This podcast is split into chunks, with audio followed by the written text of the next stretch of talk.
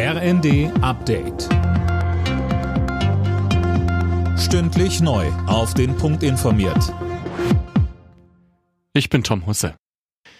Der Städte- und Gemeindebund verlangt nach dem Auslaufen des 9-Euro-Tickets eine Nachfolgelösung.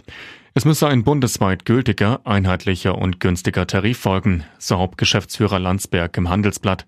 Einzelheiten von Lisa Hofmann. Wir brauchen keinen kurzen ÖPNV-Sommer, sondern ein flächendeckendes ÖPNV-Land, sagte Landsberg der Zeitung und verlangte auch gleich mehr Geld von Bund und Ländern. Nur damit sei es möglich, mehr Busse und Bahnen fahren zu lassen und auch die tariflichen Angebote deutlich zu verbessern. Ähnlich äußerte sich auch der Verbraucherzentrale Bundesverband, der ebenfalls konstant günstige Ticketpreise fordert, damit der Nahverkehr gestärkt und die Fahrgäste gehalten werden. Erstmals seit Ende April hat Russland die ukrainische Hauptstadt Kiew attackiert. Raketen sind auf Ziele in Außenbezirken abgefeuert worden.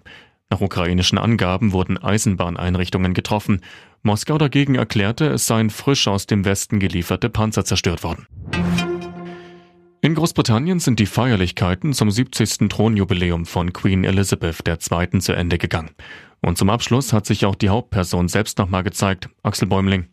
Komplett in Grün und mit einem Lächeln trat die 96-Jährige auf den Balkon des Buckingham Palace in London und winkte den Zehntausenden Menschen bei der riesigen Abschlussparade zu. Über das ganze Land verteilt hatte es zuvor Zehntausende Picknicks und Straßenfeste gegeben. Die vergangenen Tage hatte die Queen einige Programmpunkte ausgelassen, weil sie sich nicht fit genug fühlte. Rafael Nadal hat zum mittlerweile 14. Mal die French Open gewonnen.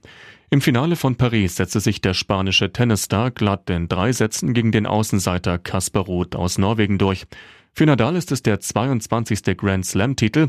So viele hat kein anderer.